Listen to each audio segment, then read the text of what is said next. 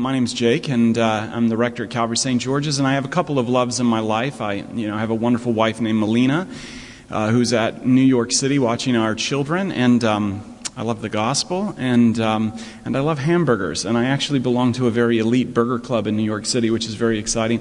There's two of us, and. Um, I want to show you uh, my favorite um, burger commercial of all time. And, uh, but before we can jump into that, uh, I have to give you some preface. It's from Carl's Jr. And I don't know if you ever watched Carl's Jr. Uh, burger commercials in the early 2000s, but they typically revolved around a really beautiful supermodel in a bikini eating um, a hamburger on top of, or washing a car, and sauce falling all over her body. It was very seductive and um, and wonderful. And uh, but uh, as a teenage boy. And so anyway, but uh, um, but what actually happened was is that their sales, their Carl's Jr. and Hardee's burger sales, actually began to drop. And um, as a result of the commercials. And uh, so they've taken in a completely different ad pitch, uh, which I think is very important and powerful and reflective of the Reformation and what we're doing here. And so, Dave, is it good? Here we go. Let's go. You still talk to Stacy? Yeah, finally replied to my DM. Where are you, babe? We're over here next to the barn. I'm about to pet this cat right here. Let me pet that cat. Where's the cat? Shoot the tiger.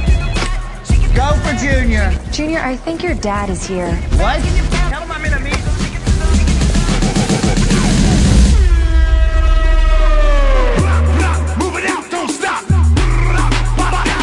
Daddy! You're back! Yes! Take that down. Put that up. That was supposed to be a fresh ingredient. And then that lady got in there and her clothes flew off. It was windy. Miss, would you please dismount that bull? Who's this? This guy? I don't know. Him. Shut up, Junior. Yes, sir. Hello, friend. You know, when I started this company, it was about one thing pioneering a new way to food. Daring food, cut no corners food for you to eat with your mouth. Walk with me. Keep the bull. We're keeping the bull. Then I passed it to the boy. He sowed his wild oats as a young man is wont to do, and well, he got a little hoo hum. Hoo hum. Hoo hum.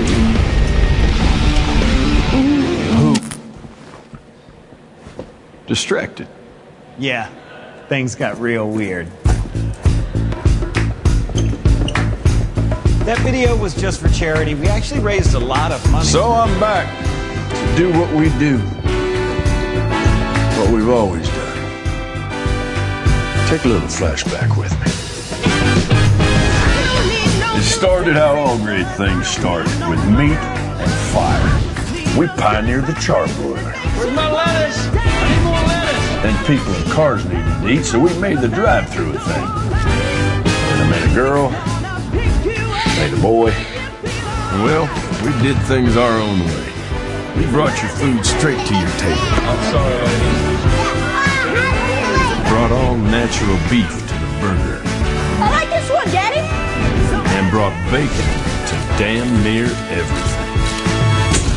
See, this is what I've been talking about. Food, not booze. Shut up, Junior. Yes, sir. Pioneers of the great American burger. The great American made from scratch biscuit. Oh. Whatever great American thing we think of next. And that's a promise. From Carl Hardee. Senior. But, Daddy, I just bought that car. Buckle up, son.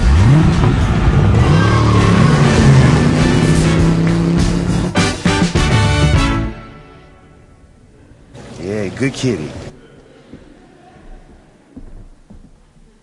So, what, what does that commercial possibly have to do with the Reformation and what we're doing here? well, it's going back to the beginnings and back to the roots of our faith. Um, it's, not, it's, about, um, it's about going back to the beginnings.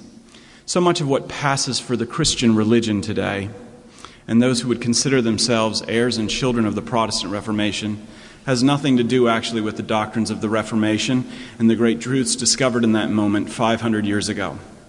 They're sort of like Carl's Jr., you know. Talk to most Protestants today, they don't believe the Bible is the Word of God. Most Protestants do not believe in justification by grace alone, by faith alone, in Christ alone. A lot of Protestants today believe that community is the number one thing. It's all about community. A lot of people believe that social concerns are the most important thing. Let me tell you, anybody can dig a well. The list goes on and on and on.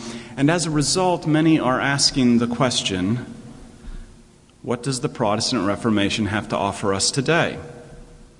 Is the Reformation over? Are its protests still necessary? Let's just move on, get over it. And what I want to do today is go back to the beginnings, and I want to talk about a person, a key figure in the Reformation, that both Lutherans and Episcopalians have in common. His name was Dr. Robert Barnes and what the key issue that he was protesting and why it still matters today, especially for us. The second thing I want to do is I want to flush out why this doctrine is so important. And then, third, I want to talk about what it does in a person's life when it's rightly understood. Uh, the guy, Robert Barnes, he's an interesting guy, and I first came across him in uh, 2007 when somebody gave me what was called the Reformation uh, Letters of Dr. Robert Barnes. And Barnes was born 40 miles north of Cambridge in the year 1495. And when he was 13, uh, he was sent to the monastery and he was admitted as an Augustinian friar in Cambridge. They started really early in those days. There was like no third career going on. It's probably because you died when you were 30. But anyway, but. Uh, um, but evidently, um, there, was a, there was a small priory in his town, but he showed a lot of promise, and so he was sent to Cambridge, and uh, where he remained for 10 years. Oh, am I good? All right, good. Thank you. Now I'm totally distracted. I lost my place. No, I'm just kidding. But, uh, um, but in, in, so there he is in Cambridge, and in 1518 he goes to uh, the, the, city of Louvain, which is uh, part of the Netherlands at the time, the Dutch um, Empire. It's part of Belgium today, to study because he was regarded as a great and budding humanist and a classic, classicist. And some of the greatest humanists in those days, including Erasmus of Rotterdam, was teaching in Louvain at the time. And it's interesting, um, there was an English community there that he was involved in, and, uh, and really Barnes proves the point and uh, that a lot of the reformers, uh, Erasmus laid the egg that eventually Luther hatched. But these guys were involved in, in going back to the beginnings as well, much like Carl Sr. They were, let's get beyond the Latin, let's get beyond simply the tradition, let's go back. What does the Greek actually say? What does the Hebrew actually say? What did the patristics and the early church fathers have to say on these things? And so Barnes is immersed in this teaching, and in 1523 he receives his doctorate in divinity and goes back to Cambridge. And he's sent back to Cambridge to this monastery where he is regarded now as the prior of the monastery, which uh, was a big deal because this put him above a priest. Um, and it gave him a lot of influence in, in the sense that a bishop couldn't just come in and tell him what to do. He was in charge of what he taught in the priory. And coming back from the continent, he uh, began to teach quite a bit uh, against uh, the wealth of the clergy. He preached a very controversial sermon on comparing the bishops of his day to the manger in which Christ was born. And also, he uh, preached against lawsuits amongst Christians. That was his big thing when he came back from, the, from studying with the humanists. And this was quite troublesome because this made him sound a bit like an Anabaptist. And some of the radical Anabaptists were leading revolts all across uh, the continent of Europe. But he comes back, and there he is, and he's protected because uh, a bishop is sitting in his. He's not only a prior, so he can say whatever he wants, but there's a bishop who's sitting in his congregation and soaking up his teaching, which was um, a, a guy by the name of Hugh Latimer. Well, Hugh Latimer gives him a lot of support, and whenever a clergyman is given support by his bishop, which rarely, rarely ever happens, uh, they, uh, they become bolder and bolder and bolder. And eventually, word gets out and it goes to the government, and, uh, and people are worried that he's actually an Anabaptist. Sir Thomas More accused Robert Barnes of uh, uh, speaking much of the Spirit but having the devotion of a dog. And so he was uh, brought in, in 1526, 25 charges of wrong teaching are brought against Robert Barnes and he's told to recant these teachings on Christian lawsuits and the wealth of the clergy, etc., etc. And uh, he does. He recants it all. and he does penance by spending time in Fleet Prison. I can't imagine, you know, f- spending time in Fleet Prison based on a sermon I preached, but uh, he does. And um, and then he's released in 1527, and he's put in um, house arrest in an Augustinian monastery in London. Now, this is like pouring gas on a fire. Uh, because during that time, Robert Barnes begins to hear about what's going on in other Augustinian monasteries across the continent of Europe. And theological tracts, the Augustinians are smuggling theological tracts into England from the Holy Roman Empire and from Holland and spreading them out throughout all of England.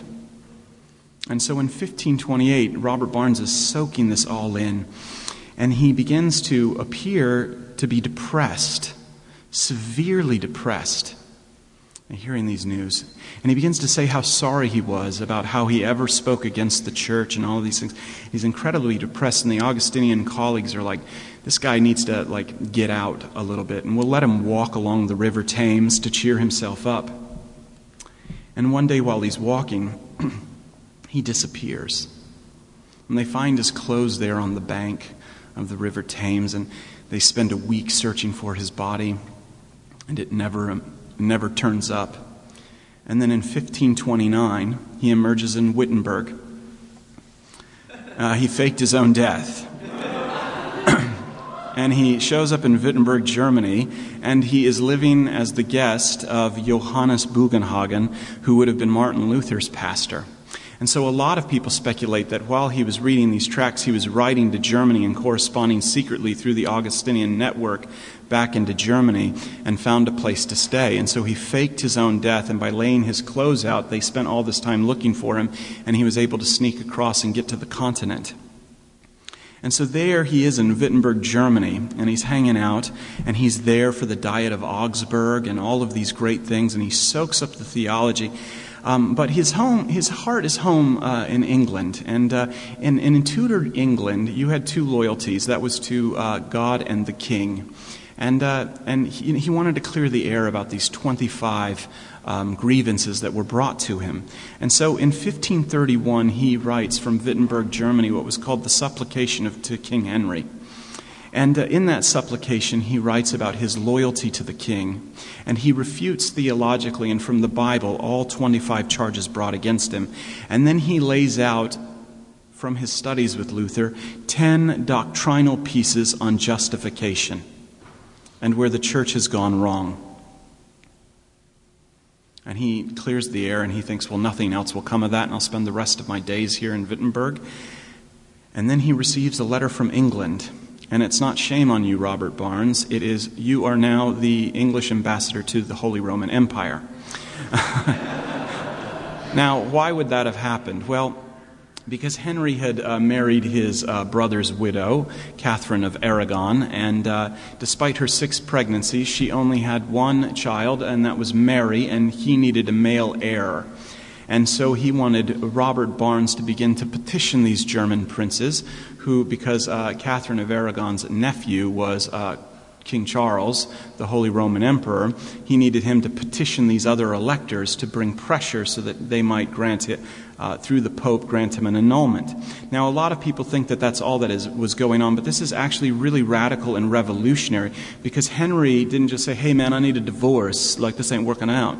No, um, he appealed, now this is terrible exegesis, but he appeals to the book of Leviticus um, you shall not marry your brother's wife, he appeals to the book of Leviticus and he says, This is like God has cursed me. Now, this is terrible exegesis. But what's significant about this is that this is the first time where a king is appealing to the word of God over and above the Pope.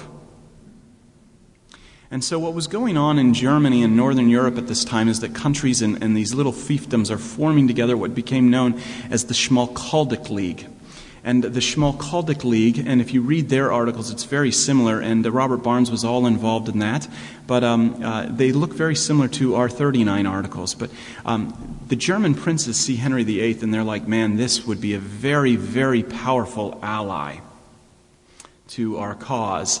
And so, um, uh, and uh, and so you have guys like this guy named Philip of Hesse and John Frederick of Saxony, and they're like, "Man, Luther, what do you think? This would be amazing." Well, Luther had already written against uh, Henry VIII, and Henry VIII had written against Luther, and uh, and Luther was like, "No way."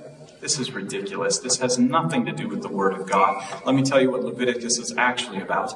And, uh, and so in 1531, uh, Barnes has to go back to England and deliver the bad news that Henry doesn't want to hear. And so, uh, and Henry sends uh, Barnes back to Northern Europe, and uh, and he begins to like petition the Danish kings, and he meets with all of these folks. But the real thing is, so he's not only a politician, but at the same time, he is reading and and uh, and, and converting back to the basics. He's going back to the basics, char grilled burger, justification by grace alone, through faith alone, in Christ alone, because of the word alone. And uh, but nobody is nobody's interested in Henry's Henry's issues really, and uh, and so um, theologically. And so um, what happens is, is that Henry kind of has an ab reaction, and he creates his own church. And it looks like the medieval church in almost every way, except he's the head of it. And, uh, and uh, bishops in England are uh, leaving, Protestant bishops are leaving England by the droves, and they're finding refuge in, in, in Northern Europe. Um, they are dying, and some of them are resigning. And anyway, Robert Barnes, uh, uh, making a long story short, he goes back to England and, uh, and uh, the diplomat. He's invited to preach at St. Paul's Cathedral, there in the open pulpit. And he is invited to preach there the opening sermon uh, for First Lent in 1540.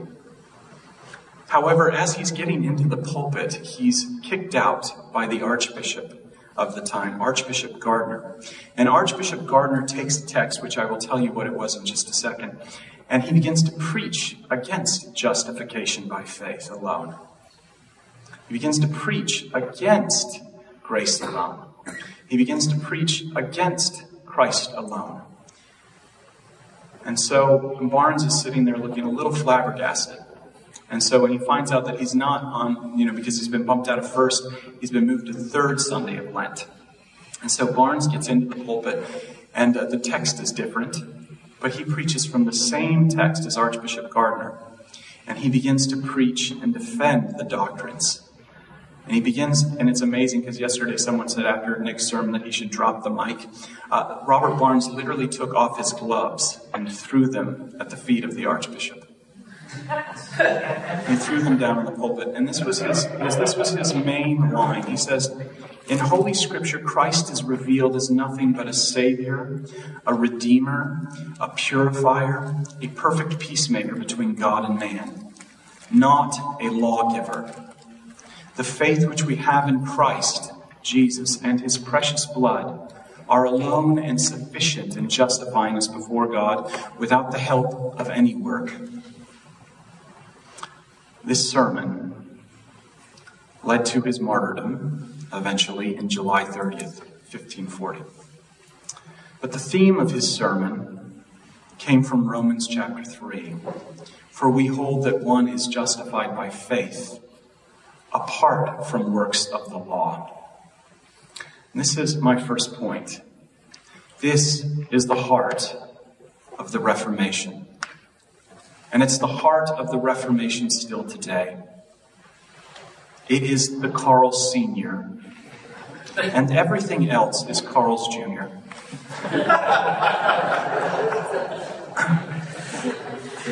a sinner condemned by the law, sentenced to death and damnation. That's what you have to understand. You're not just having a bad hair day before God. You have before his law offended him, and the sentence is death and damnation. You have to get that in order to understand how sweet the gospel actually is. But by God's own law, He sends one. He sends one, and He justifies us through that one, Jesus Christ. And because of that one, Jesus Christ, and His work alone, you are declared righteous by His forensic act. You are declared righteous by faith in that act. to trust in Christ and his atoning blood shed on the cross apart from the works of the law. And the truth of the matter is, is that this isn't Protestantism, this isn't Lutheranism, this isn't Episcopalianism. This is Christianity. Every religion has the law in common. That's what we have. Love your neighbor as yourself. You know, do unto we all have the golden rule in common. But the one thing that makes Christianity unique is in your failure to follow the golden rule, one has stepped in and done it for you perfectly and died on your behalf and was risen for you.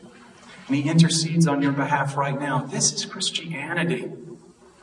To quote Barnes again, he is blessed whom God imputes justification without any works and without all manner of observances.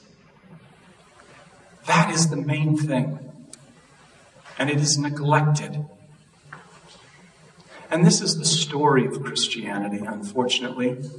The freedom of the gospel goes out, justification goes out, and then heaven forbid someone's going to get away with something. So we begin to clamp down. You saw it with St. Paul, and he writes about it in 1 Corinthians, and he writes about it in Galatians, and these super apostles. Yeah, yeah, yeah, Jesus, of course, but now you got to do something. You know, you see it with Augustine and his preaching, and then Pelagius comes along and is like, that is deadly. You got to do something. You know, you see it after the Reformation within a generation. On the continent, it was with the uh, uh, Pietist movement, and then uh, in, in England, it was with the Puritans. Yeah, yeah, grace, grace, grace, that's amazing. But now you got to do something. And we see it in our own traditions, in evangelicalism. Yeah, gospel, of course awesome, but now you better have some amazing quiet times to stay close. You know? In the Episcopal Church, the Jesus movement, and this. You know? It's terrible. It's terrible. It's not the main thing. It's our natural fallback religion, though. I love how Rod Rosenbladt says it. We're all born lawyers. We need to be taught the gospel, that there's nothing left to do. It's every other religion that God wants us better or needs our help. You know, well, we need to do something for God. You know, as if He's up there in heaven going like, man, I hope Jake gets it together. My hands are tied on this one. Like, the king of the universe we're talking about. I actually was having dinner with a person, a very high person in, in the church, and he said that. And I was like, that is nonsense. That is nonsense. He's the king of the universe. And then, you know, he kind of looked at me like we were crazy. And then he was talking about the obedience of the gospel and how we need to go out and, and be and live the gospel. And I said, that is the problem. You have a complete category mistake. You hear the gospel, you don't be it. You hear good news, you do the law. And this is the thing we need to hear this message that a person is blessed whom God imputes justification to without any works and without all manner of observances.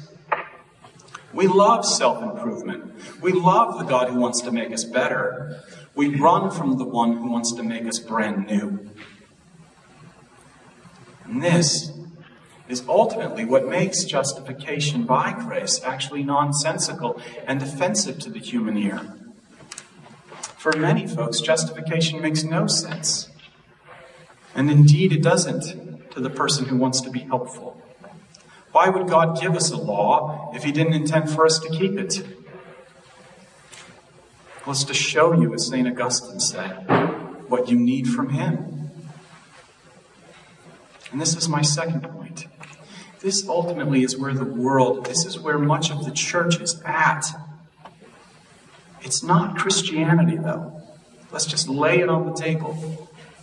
It's not Christianity, and it's why the Reformation is still for today, inside and outside of the church. When we need to work upwards towards God, when sin is a choice, and we're consumed with avoiding evil, we begin to talk about sin in terms of sins failing to realize that our condition, sin, is what causes us to sin. That's the problem. It's our condition. It's who we are from the moment we're born, from the north to the south, to the east to the west. We think that we're at the center of the universe. We think that we are God. And the law exposes this in us that every part of us is out of whack in thought, word, and deed by what we have done, and the most troubling part is, and what we have left undone. Those things known, and the troubling part unknown. I've once heard us in life, when it comes to religion, compared to a poker game. And we're all holding, we're all holding a two of hearts, a three of clubs, a seven of diamonds, and the nine of spades. And we're trying to fake it. But sooner or later, the hand is going to come down. And we have to have it revealed. But the gospel says, despite your terrible hand, that isn't going to win a dime. The royal flush is yours. And this is my third point. Where is the religious boasting and bluffing and all the ways we try and put on our Sunday best before God? It's excluded. In fact, the only way to keep the law is faith and trust that God in Christ turns losing hands into winners, that God in Christ justifies sinners and declares you and me righteous in His sight. And works then, they become for your neighbor. They become for your neighbor. Let me kind of conclude how this all kind of flushes out.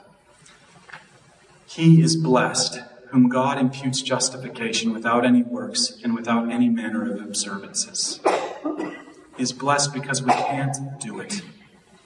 And when we realize, though, that despite the fact we can't do it, we've been given a royal flush, that fills you with compassion. That fills you with grace for the people around you. Dave Zahl wrote an article back in 2012 on a talk given by psychologist David DeSteno, and it was entitled The Science of Compassion. And that science actually backs up the profound idea that he who's been forgiven little loves little, from Luke chapter 7, verses 47. And that he who has been forgiven much loves much. The very root of compassion is in understanding how much you have been forgiven, how much you have been loved despite yourself. The money quote in that article was this The distress we see someone experiencing, the compassion we feel for them, isn't determined by the objective facts on the ground. It's determined by who's looking. It's not the severity or the objective facts of a disaster that motivate us to feel compassion and to help.